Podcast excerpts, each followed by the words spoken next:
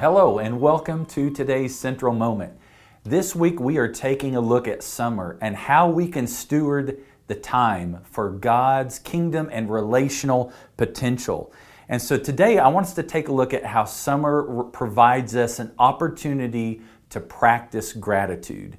Now, usually come fall, Thanksgiving time, we re emphasize this discipline of practicing gratitude in our lives. But I think that summer is also a time that provides us a wonderful opportunity to renew our commitment to practice gratitude.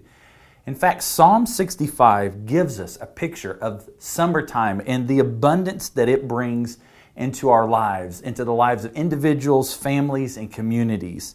And it says in Psalm 65, verses 9 through 11, You take care of the earth and send rain to help the soil grow all kinds of crops. Your rivers never run dry, and you prepare the earth to produce abundant grain. Your water, um, or I'm sorry, you water all its fields and level the lumpy ground. You send showers of rain to soften the soil and help the plants sprout.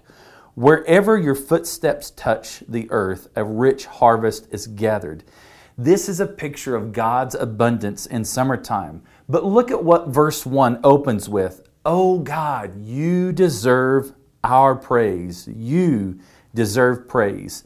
Summer is that time of abundance, and so it's important to maintain a spirit of gratitude and even work to instill this in the lives of friends and family, encouraging them to express gratitude for the blessings that they enjoy every day. I mean, the sun that rises, the, the food that's provided for us, our home, our shelter, automobiles, all the simple things that God provides for us, and to foster this attitude of gratitude throughout the summer.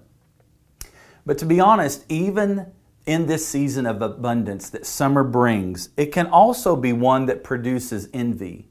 I mean, as we take a look at the pictures and the social media posts and we hear the stories of friends and other families taking trips and vacations and engaging in fun activities with, with others, that they're in warm, caring relationships with other individuals and they're enjoying time together. Sometimes when we see these things and we compare all of this stuff to what's going on in our lives, it can leave us feeling unfulfilled and unsatisfied, leaving us feeling envious. And one reason sometimes, as we talked yesterday, that it's a struggle to find the rest that we need is we're oftentimes under this constant pressure that, to, to, that our lives can be better, that, that we can do better, that we should be doing and better. And sometimes this leads to this unhealthy drive in all of us for more. Either more money, more stuff, more possessions, more power. And all this kills contentment that produces joy. You see, contentment is a byproduct of practicing gratitude. And the reality um, is our ability to rest, it's oftentimes a byproduct of our contentment and the able to be secure with what we have. And without that, rest sometimes seems impossible. So may this summer, in the season of abundance, may we be sure to practice gratitude. Let's pray. Jesus, thank you.